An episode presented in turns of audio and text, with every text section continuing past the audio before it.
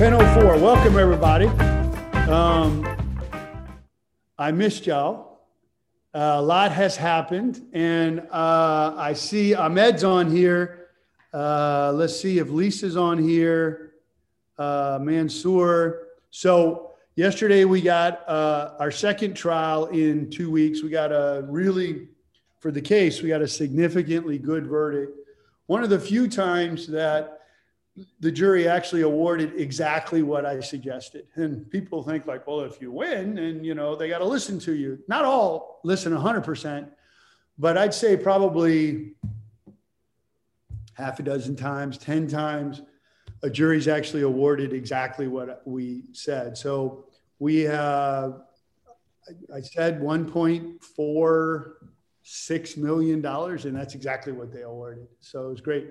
I wanted to talk about that because last Alder Talk, I had said, let me have somebody who hasn't had a lot of trial experience join us. Actually, Ahmed and Lisa Sepperson hit it.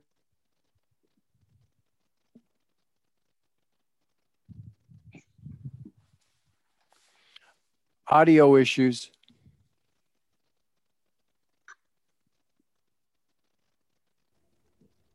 Say that again.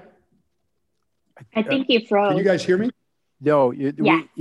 Now we can. There was a freezing on your end. All right. So anyway, Ahmed and Lisa joined. They became co-counsel. They associated in. And so now they have their first seven-figure verdict on their name as well. And really proud of them. They did great work. And we want to talk about that. So let me just kind of start. Welcome everybody. See, people are still coming in and it's like 5, 6 after. I wanted to start to kind of set the tone. Masi Kazaruni sent me something from Kobe Bryant that I sent out to everybody. And I know some of y'all have watched it, but we're all going to watch it together. It's about 4 minutes and it's so worth it. And, you know, whether you liked Kobe or you didn't like Kobe, it's so interesting that clearly, he was affected by Phil Jackson, the coach. And one of the things that I remember Phil Jackson was talking about was he would give books to his players. He would talk about perspective. He would talk about hurdles and obstacles and routines and not working hard, but doing the hard work. A lot of the same thing.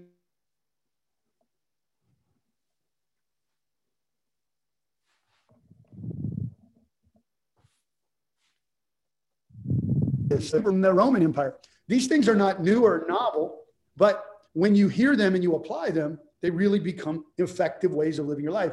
And Kobe Bryant, again, whether you liked him or not, really, I think, took that in. And I wanted to play for y'all something that Masi sent me and just take 4 minutes and understand that what he's talking about is some of the same stuff that I've repeated because he and I both learned it from a million other people. So I'm going to share my screen. And can y'all see that?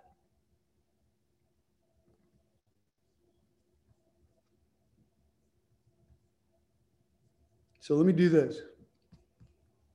Speak Italian, I didn't have any friends. Growing up in Italy, you hear it? When I first moved over there, it was, you know. Mike, the video's not playing for us. I didn't have any friends. You know, I had. It's not?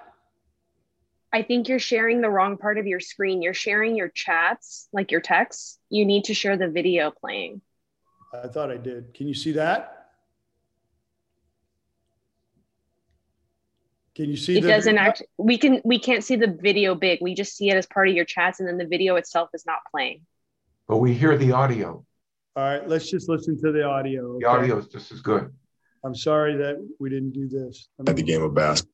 I thought I tested it, but growing up in Italy, when I first moved over there, it was, you know, I didn't speak Italian. I didn't have any friends. You know, I had the game of basketball, and through sport and playing soccer, I was able to make friends and build connections. But it was a lot of time spent alone. And when I came back to the States, I wasn't the most athletic kid. I couldn't compete with these kids.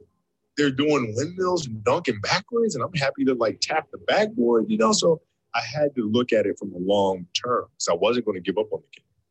So I had to say, okay, this year, I'm going to get better at that. Next year, this, and so forth and so on. And then patiently, I was able to catch them.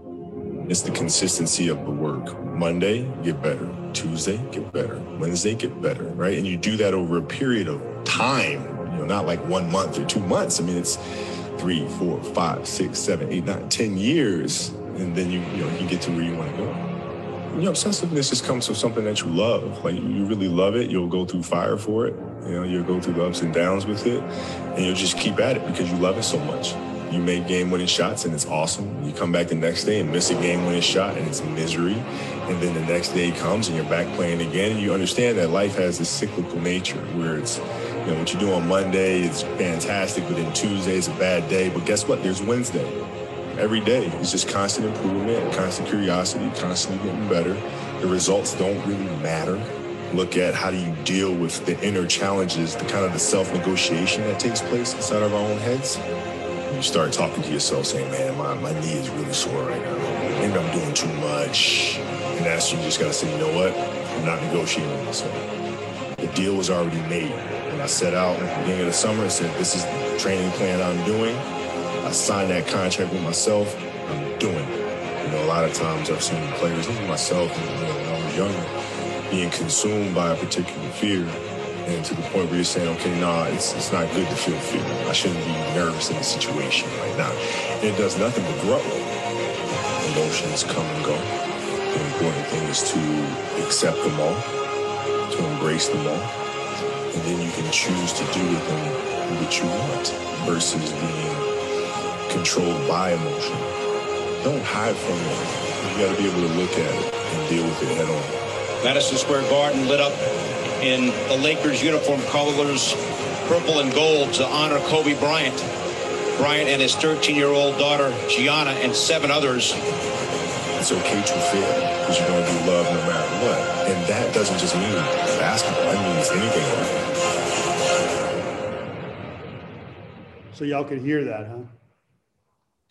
So we did send it to everybody, so you can actually see it as well. But doesn't that really kind of embody a lot of the same things? Growing up in Italy, when I first moved over there, it was, you know, I didn't speak Italian. I didn't have any friends. You know, I had the game of basketball, and through sport and playing soccer, I was able to make friends and build connections. But there's a lot of time spent alone. This is crazy, and huh? When I came back to the States, I wasn't the most athletic kid. I couldn't compete with these kids. Hold on. They're doing windmills and dunking backwards, and I'm happy to like tap the backboard, you know? So I had to look at it from a long term. I don't know what the hell I'm doing. I'm sorry about that. But what I wanted to say was there are some really important things that I think apply to all of us, but applied in this trial, applied in my last trial, but also apply in life. And I wanted to share them with you, because one of the most important things that he said, I thought, was that emotions come and go. But emotions for all of us are the predominant thing that usually governs what we do. It's what predominantly governs how jurors come. That's the whole reptile theory, that when you plug into their emotions and their emotion of, if I don't vote for the plaintiff, then I'm going to get hurt just like the plaintiff. And that whole thing was about plugging into their emotions. And I wanted to talk about that because Ahmed, Lisa, Mansour, we all in this last trial had ups and downs. In the trial that Corinne and I did in Ventura a couple of weeks ago, there were ups and downs. Something that happened to me just recently, there are ups and downs. And I have experienced exactly what all of y'all have experienced. And it's exactly what Kobe talked about. Monday, you make a game-winning shot. Tuesday, you miss a game-winning shot, right? And what is so important for us on a career basis, on a positive movement progress basis, is to try to continue to do the things that allow us to get up and take another shot. Get up and take another shot. And the two most important things of that are to understand that failure is an inevitability, but it is not an identity.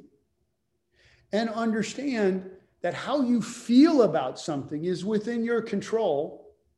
And if you're not feeling good, if your emotions are not in the right place, understand that those two will pass. And that the best way to deal with those emotions is to identify them and feel them. Because once you feel them, then you have choices. Until you accept and feel those emotions, they will likely control you. And so I wanted to talk about how it affected me, because not because I'm somebody any different than anybody else, but some of y'all may not want to talk about this, but I will, and maybe you'll feel this way. So in the last trial, okay, our doctor was a friend of mine. I've known him for a while, and orthopedic wasn't a big part of the case, so we designated him. Well, anyway, the trial was audio played, transmitted in court, from the court. And I put the doctor on, and he did a direct. He got cross-examined. The defense asked him, do you know Mr. Alder? Yeah. Do you ever worked with him before? Yeah, whatever. Anyway, it goes off. He leaves. We finish. And about 2 days later, he gets subpoenaed to come back. And then the next day, the defense files a motion to have him come back. And in there is a declaration that said, 20 minutes after the doctor got off the stand, defense counsel got an anonymous call from someone who said, you guys screwed up. You don't know that Alder and this doctor know each other, and his wife knows them. And here's his wife's Instagram page. And here are some photos showing. And his wife and Mr. Alder met at a convention where she was pushing this doctor's wares. Now, the judge ultimately said, get out of here, whatever. But let me tell you how that made me feel. Shit, I got some haters, right? This is somebody who's a lawyer, who has knowledge of this being broadcast, who was listening to the cross when they didn't hear what they wanted to embarrass me or my wife, called the defense anonymously, sent them photos from the Instagram page of my wife, knowing for the last 2 years that we met. And so this is not only just the general hater, this is somebody in my business, somebody who's directly trying to hurt me, to hurt my clients, to hurt my co-counsel. I'm like, whoo. Now I have a choice, okay? Now, of course, what was my first thing? Fuck them. What did Gina said? She was like, all right, I'm going to search and destroy. Emotions. I'm scared. I'm angry. I'm pissed. What? Why would someone do this? Maybe I did something wrong. Maybe I hurt somebody I didn't know about it. All these different emotions, right? But what I've been talking about is perspective, and understand that emotions are not bad things. They are just things, right? Emotions can be looked at as the obstacle that you can't get past, or as clouds that go by. And sometimes those clouds rain on you, and sometimes those clouds let the sun through. And so just that example, all of these different techniques I tried to use that I think everybody here can use. Well, let me put it in a different perspective. Damn, they don't hate good people. They hate great people. I must be doing something right if I'm scaring my competitors so badly that they got to sabotage my ass. People are talking about me. People are thinking about me. Any kind of things that I could do to put a positive spin on it. And then I made a choice to say, why am I letting someone else's behavior govern how I feel about myself? And if I'm really comfortable with what I'm doing in my life, then I'm okay. And if people don't like that, God bless them. What a blessed place that we live, that we are living in a country that allows people to be diametrically opposed to you and to be able to express that. Now, do you see that the difference in how you do that means I shut down, I'm scared, I won't do the next shot, or I turn it to a positive. Now, again, I'm not special. I'm not saying anything me is different than anybody else. I'm just using it as an example because I think all of you have had these types of things happen, right? Whether it be a family member at a family reunion, whether it be something on Instagram, maybe it would. So I say that because the next thing that happened to me was this is the first year in 23 years that I've not been asked to speak at the Cala Vegas convention, right? Now I'm a past president. I'm a past trial lawyer of the year award. I'm the main sponsor for the, and after 22 years of straight talk, I get asked to step aside. Actually, I didn't get asked. No one even contacted me. I found out when I looked on the website and I didn't see my name. Now, again, here comes all of the emotions. Here comes all of the concerns. What did I do wrong? Fuck those guys. Everything in between. How can I hurt them? How can I hurt whoever it was who made the decision? And these are not bad things. This is just what we all go through, right? It's all what we're thinking. Then you change your perspective. Well, if there's no spot for me, that means there's a spot for someone else, and maybe that will help them in their career, right? Hey, they asked a couple of people in my firm to speak. Maybe one of those spots was my spot and good for them. Hey, they said there's a real focus on diversity and inclusion. And that means that to be more diverse, there are spots that are going to be lost. And why am I the one that shouldn't lose that spot? Maybe by not asking me to speak, they were able to include more people, maybe be more diverse. So maybe it's a positive. And ultimately, we're going to go into the convention with no change. In fact, maybe a better attitude and saying, you know what, maybe this is a transition in Cala that I've devoted my entire career to, that I can help in that transition. And if me stepping aside means helping that transition, then great. Now, do you see when I started, it was fucking warfare, right? But the facts are the facts. I ain't speaking in Vegas. Now, how I deal with that is totally up to me, and it's totally up to you guys, right? In every one of these things. Does that make sense? Y'all feel like you're in church again? So I'm going to stop right here, and I want to see if anybody has any thoughts, any examples. We've got a ton of time on this, but anything that maybe you guys have had happen to you, that you went through that, to, all right, now let me take a step back to, anybody? Jeff. Yes, hi, Mike. Hey. Thanks for sharing that with us. Sure. What about, you talked about a couple instances where it came from outside, an outside source, an outside person.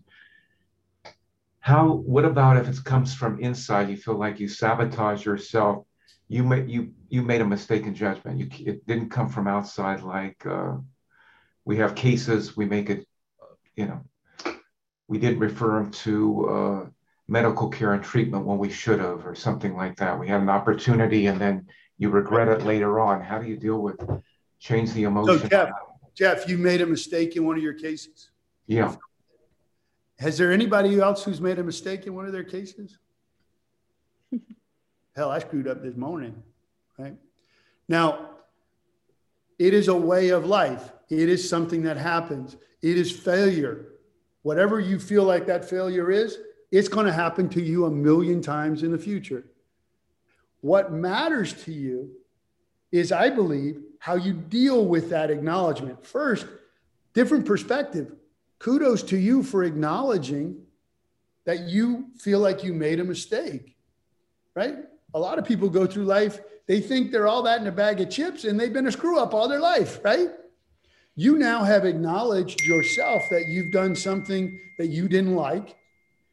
And by doing that, that gives you the opportunity to now do something different in the future. So what happened to you is what's happened to all of us.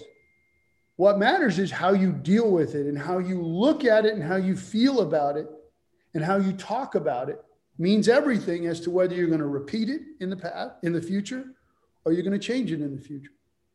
So I heard you say, but.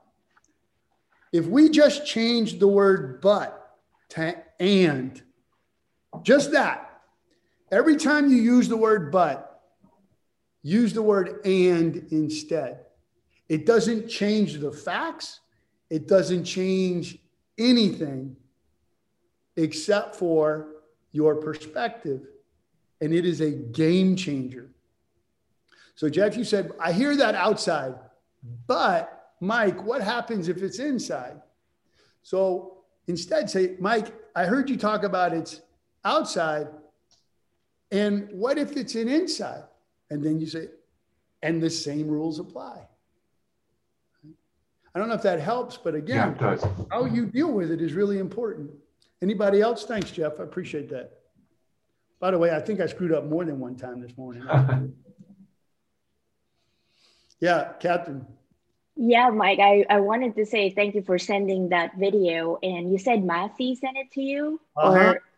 Yeah, thank you for sending that too, because sometimes you send these videos and you don't know who's going to watch them. And when I watched that, it was actually a time when I really needed something like that. Yeah. And I know I emailed Rita about it because when Kobe said, you know, Monday is a good day, Tuesday is a bad day, Wednesday is a good day. I was actually having a bad Tuesday and I could relate so much when I heard it. And I said, okay, stop. It's a bad Tuesday. Tomorrow is going to be a good Wednesday.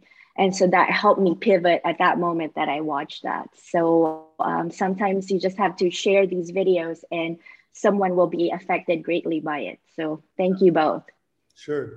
You know, when I was a young man, I used to say my father didn't know what the hell he was talking about. He said the same things my entire life, and he just seemed to get smarter as I got older. And one of the things that he said from a preacher standpoint, it's in the Bible, he's like, Mike, this too shall pass. Whenever you get up against the wall, understand that this too shall pass. And when I was younger, I was like, shut up, that's right.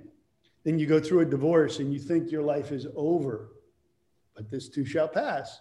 Then you lose a trial and you think that you are now a loser. And how do people not understand that I'm saying something that's right? How do they not listen to me? I'm a loser. This too shall pass. I went bankrupt. This too shall pass. And I know that that sounds like a simple thing, but what that is a perspective. It is, this is what's going on in the present. It is what it is. I'm going to accept it, but I know that I have a future and this too will pass. And then I move on to the next. And all of our success, the primary factor is consistent behavior over time. And so all of these techniques allow us to make it more likely to get up and do it again consistently over time. And that is what separates the wheat from the chaff, right?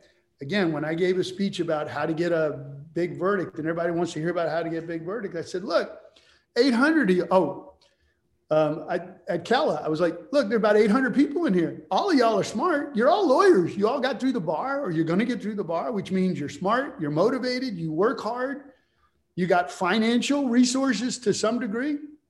But when you come back in 10 years, 15 years, about 5 of you are going to be the ballers that everybody else is going, they got lucky. They're good looking. They're well-spoken. They got the right case. They got family money. They were in the right place at the right time. Now, all of that helps. But like I said then and what I said now, the real difference is your ability to consistently behave over time. And to continuously go back to the well, good times, bad times. What did Kobe say? Monday, Tuesday, Wednesday, Thursday. Those are the game changers. And most of the people that we see that we think are successful have failed the most times, but they were the ones that were able to take that failure and to get up and do it again, right? So Ahmed is, I don't know if Lisa's on here, but Ahmed, this is your first trial that we were in San Bernardino? Yeah, first jury trial. So Ahmed is now undefeated. Thanks to Mike. Nothing more than an $1 million guy, right? But just a couple of quick hits. No ass kissing. I don't need ass kissing. What did you feel like were some of the two or three bullet points that would help people as they try to expand as travelers?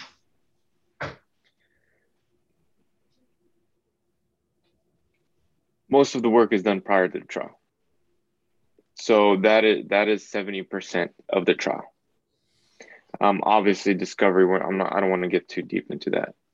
In trial, I felt like where Mike makes a difference, or where these top tier trial attorneys make a difference, at least from what I saw, is the cross and the closing. And you obviously, I mean, maybe it's from experience or Mike's just got it, but you have to, I've watched other attorneys in trial, not as successful. And they just don't there's no emotional intelligence. Can you guys hear me? Okay. So there's no emotion. They don't understand when to lay it on, when to lay off of it. The entire time I was watching Mike, even when Lisa was going up there, he was like an orchestrator, a conductor at an orchestra. You see these subtle moves where he tells you to stop. Other people in the trial don't see it, but he knows when to pull away from questioning and from directing a witness, when to go in deeper, when to just cut it off. You know what? So, let me stop you because you can't help but kiss my butt. I mean, it has nothing to do with that. No, but Ahmed, let me to be at your level, you have to do that. And let me interrupt for just a minute. I'm sorry, I want to cut you off. But let me just tell you that to the extent that I've done a good job on that over time, it's only because I've been in trial enough to know how to screw it up and see what works and what doesn't. And that means getting in trial. Now, that means, how do you get in trial? That means when I offer to have someone come in, that you do whatever's necessary to make yourself available. You bug the crap out of me, you do whatever. So my next trial, I'm going to offer this to other people, right? Ahmed and Lisa got a great experience. Corinne in the Ventura trial, a great experience. How did they get that experience? They asked me. So again, another example of always take your shots. Oh, but I didn't get the chance to go for this trial. Well, so what? Next time, email me, text me, whatever, right?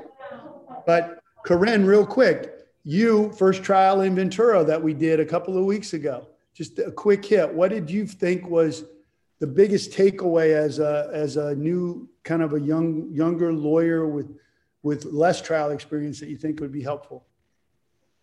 Oh, wow. That's a very big question. There was just so much that I learned from that trial. I would say the biggest thing is just, it's all perception.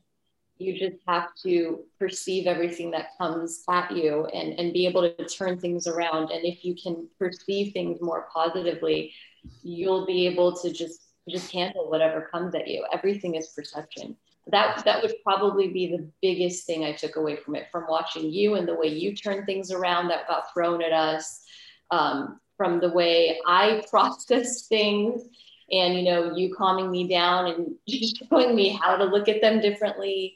And just from a ton of examples I saw, that trial was, I learned a lot from it. There was a lot going on, so. So I said this last time, but I just want to say what a great job both of y'all did, but Corinne, her first witness was in a trial was the plaintiff, the wife, and she goes through direct.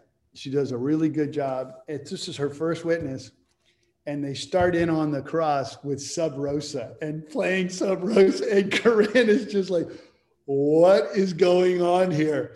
And I'm saying, you got to object. And she's like, what? But you know what? That is what is required. That is what's going to happen. The only thing you can expect at trial is the unexpected. And that's why I say the most important skill as a good trial lawyer is heartbeat control. Because if you were freaking out, you can't think, right? When you ask a question and the judge objects and you can't get it in and you start freaking out, you can't think. When somebody says something you're not expecting, when somebody says, I got an anonymous call from whatever, and here's his wife's Instagram page, you gotta not freak out. And that is a learned skill with experience. It took me about 6 or 7 trials, and then I was good to go, right? People are like, why are you so comfortable talking in groups and talking to judges? Because I've done it a lot. I wasn't always this way. You know, my first trial was like, ladies and gentlemen, it gets better. All right, switching topics. Anything else on those topics we want to talk about? Everybody good? Yeah, David.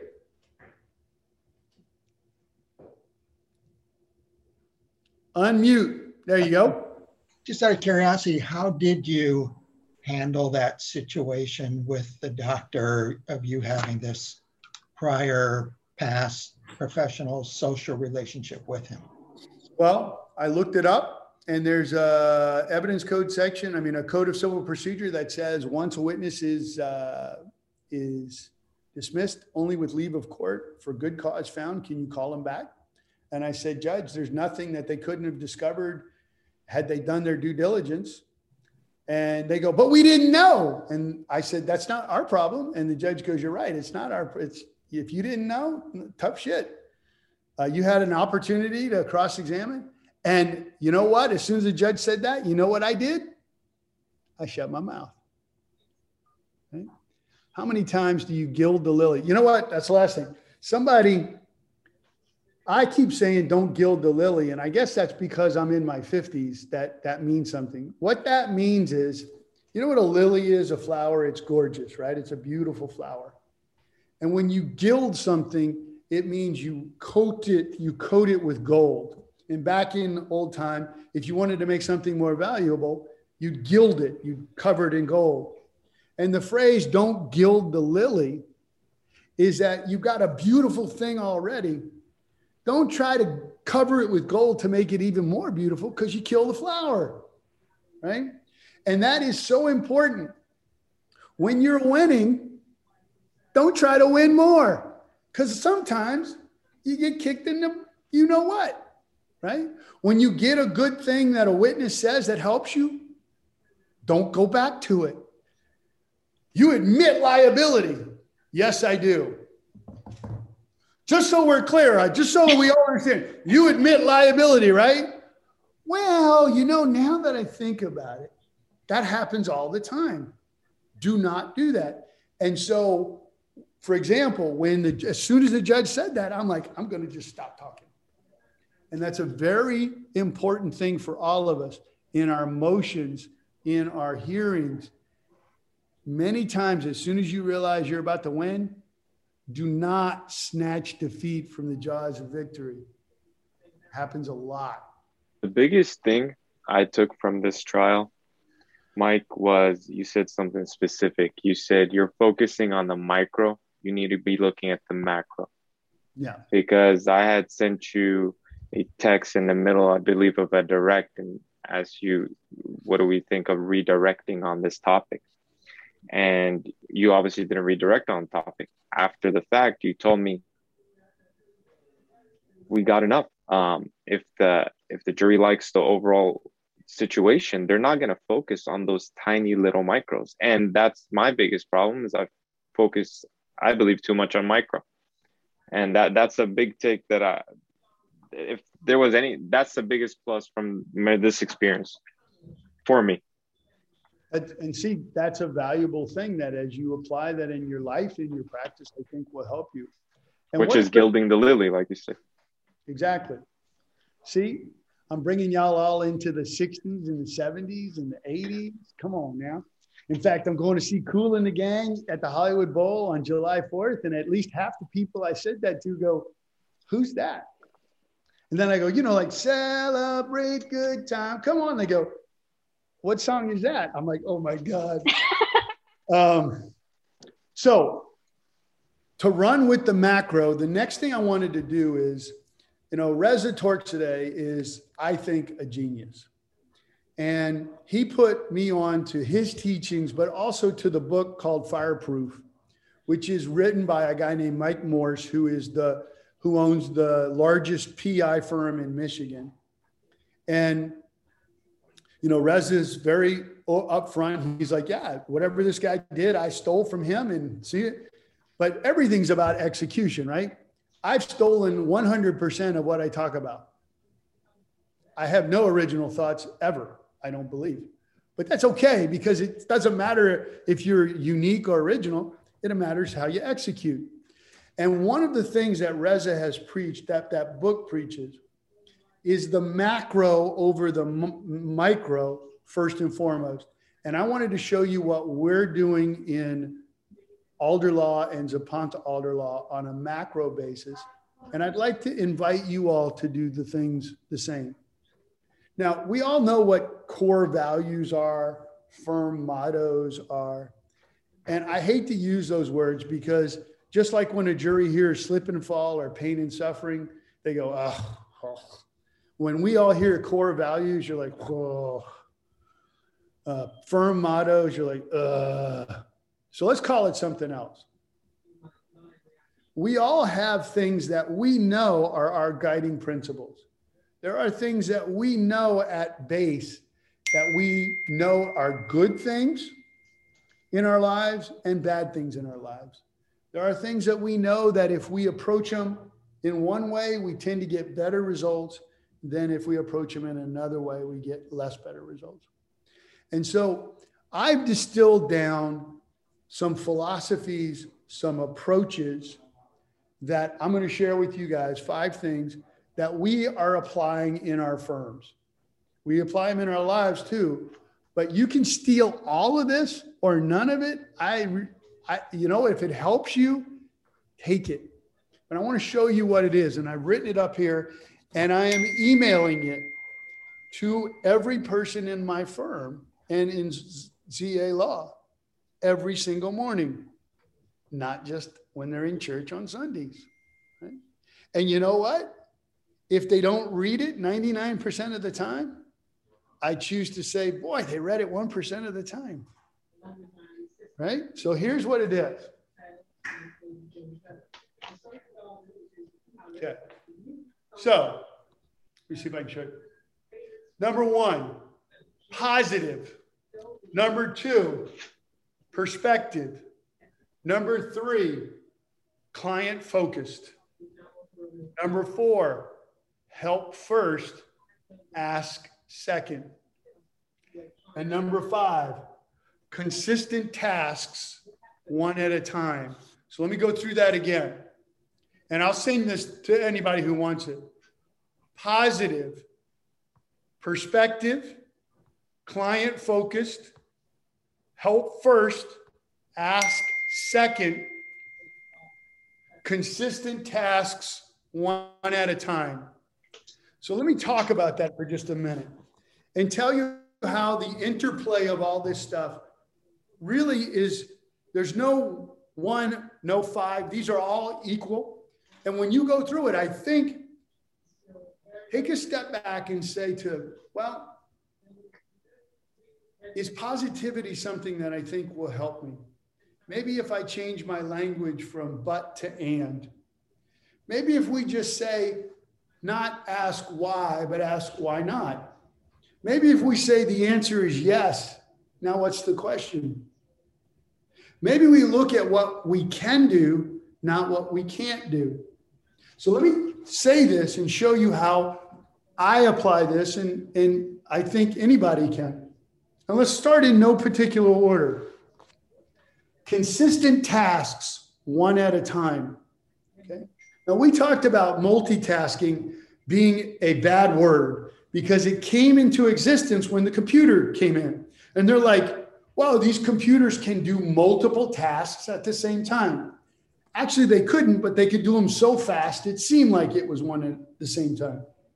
And yet somehow we picked up that if we're doing good, we're multitasking. And if we can't multitask, then we're not doing it as efficiently.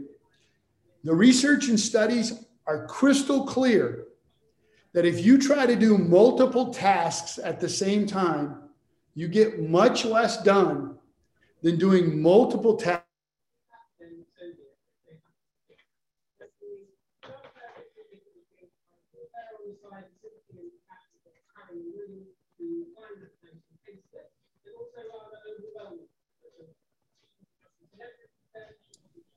Mike, you froze.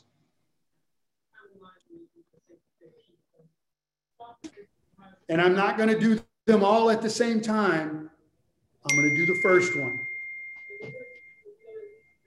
one. Oh, shoot. Am I back? You're back. You're okay. Back. So instead of doing these tasks all at the same time, I have a list. I'm going to do one and only that one until I'm finished or I have my time up. The other thing is that it is well known that if you have a text or an email or someone comes in and interrupts you during a task, especially one that requires some mental energy, right? You're trying to write a motion or whatever. Just a text popping up sets you back and you acknowledge it, you look at it, it's going to take you a minute or more to kind of refocus and get back to your work. So if that happens in an hour 20 times, you've lost 1/3 of your time just trying to refocus and get back to the work you've done. So how do we apply this? Look at what task each time you do it one at a time and try to, when you're doing that task, get rid of distractions.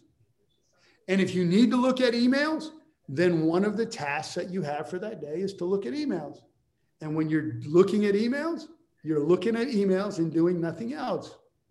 But when it's not the time to look at emails, you don't look at emails.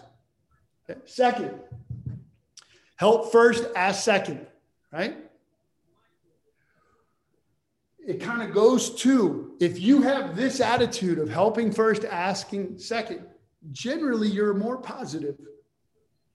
Generally, your perspective is better when you say, how can I help my firm, my team, my family, my spouse, my kids, my friends?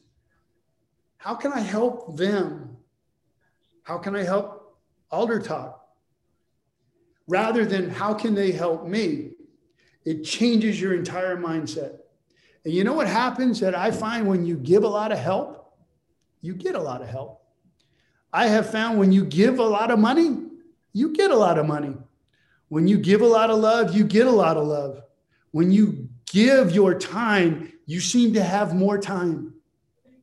When you give respect, you get respect. This idea about earning respect, I get that. But if you start by giving respect, you get respect back a lot faster. That's what we do. Next, client focus. If everything we do, we think about from the client perspective, then I believe that we help move cases forward. For example, what do clients care about? They care about mostly being updated and knowing and answering, getting information about their case. 2, resolving it as fast as they can because they need to. And 3, for as much money as they can get. But number 3 is actually probably the least important of the 3. So now if we say client focused, we want to go as fast as possible. That affects the choices we make. Hey, we can mediate this case in August or November. And here's the available time. If you're client focused, you're picking the earlier date because you know that's the best thing for your client. If you're maybe not client focused, you're like, boy, I got a lot to do. That mediation is going to take a lot of work. Let me kick it back to November so I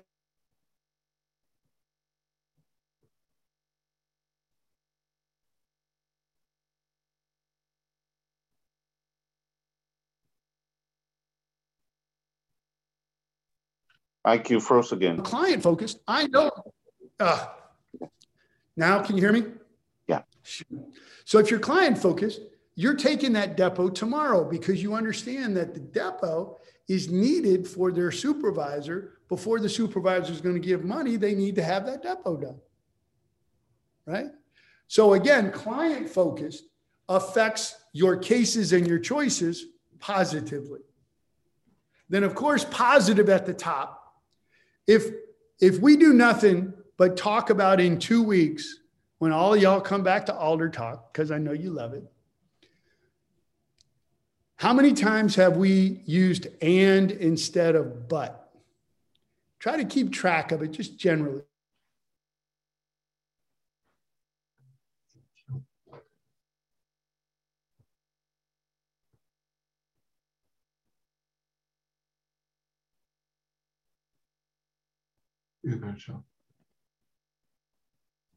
Mike, you froze again.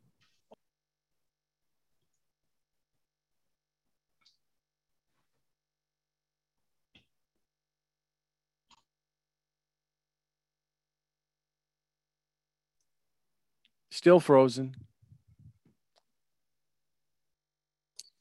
Yeah, still frozen.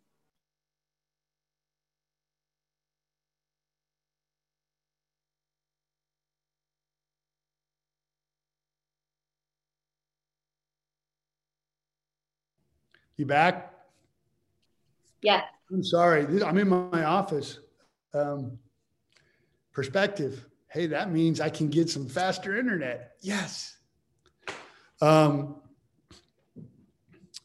that positivity kind of affects everything. And then, of course, perspective. And I wanted to tell you guys about a book. It's called The Obstacle Is the Way. So I've been listening to this on Audible, and it's written by a guy named Ryan Holiday. Ryan Holiday, and the book is called The Obstacle, Not in the Way, but The Obstacle Is the Way. And again, you don't have to read it. You can read the Cliff Notes or you can do the whatever. But the primary principle is about perspective and positivity. And they go through with examples of most major achievements individually, company, country, was understanding that obstacles are not in the way, but they are the way forward. And most ingenuity, most expansion happens when there's a seemingly insurmountable obstacle that instead you choose to figure out how to get around that obstacle. And they start by saying, you know, when the 2008 crisis happened with the banks failing, out of that came Uber, Lyft, LinkedIn, Google, you know, all these different things. Look at what happened just with the pandemic, this huge obstacle. We can't talk to each other anymore in person. We can't go to work. We can't do whatever. The companies and the people that used that obstacle as a way of now figuring out alternatives are much better prepared for the future than saying, oh, this is an obstacle and I can't get around it. How did I deal with it? Hell, I learned how to do some social media. Y'all are probably sick of my social media, but right before COVID, I didn't even know what Instagram was. Hashtag I had to look up on Google. No shit, right? My yard outside, bunch of shrubs. Now it looks damn good. I've always wanted critters. Hey, COVID made me get critters. A lot of things were not special. It was just understanding that, look, an obstacle is what it is. That big old rock in front of you ain't going to get any smaller. It ain't going to get any less weight. But whether you get past that rock is completely up to you. And if it doesn't work one way, remember, when you fail, you miss 100% of the shots you don't take. When you fail, which is going to happen, what matters is you view it as an event, not as an identity. And so I'd recommend something like that. There's not, Reza has some other stuff on here that is really amazing. These are some examples. So as we end, and I just wanted to, I'll leave it at the end for anybody to say anything. I know I'm preaching, and I appreciate y'all coming every, Friday to church. Take what helps. Don't take what doesn't help, right? If you guys need to talk about this a million other times with me, I'm available at any time. Gina, by the way, if you guys have not, if you're a frequent member of Alder Talk and you have not gotten an invite to Gina's Boots and Bling party on July 10th, please email me, because I want you guys to have an invite. And by the way, if you don't bring the bling, it's your fault, because this is going to be at a beautiful horse ranch that none of us know exists, right in the middle of Las Feliz, like 350 horse ranch, crazy. It's going to be an off the chain, but you got to come country, boots, bling. So I know a lot of y'all have gotten the invite and have RSVP'd, but if you haven't, I really have enjoyed spending time with everybody, and I want to share my beautiful wife's birthday with everybody and yell it from the rooftop. So with that, we got about 2 or 3 more minutes. Anybody want to say anything? I hope this has been helpful. All right. I love y'all. I'll see you in a couple of weeks. As soon as I get the next trial, I'll put the word out, and y'all better come on. Thanks, Mike. All right, guys. Thanks, Take care. Thanks, Mike. Thanks, Mike.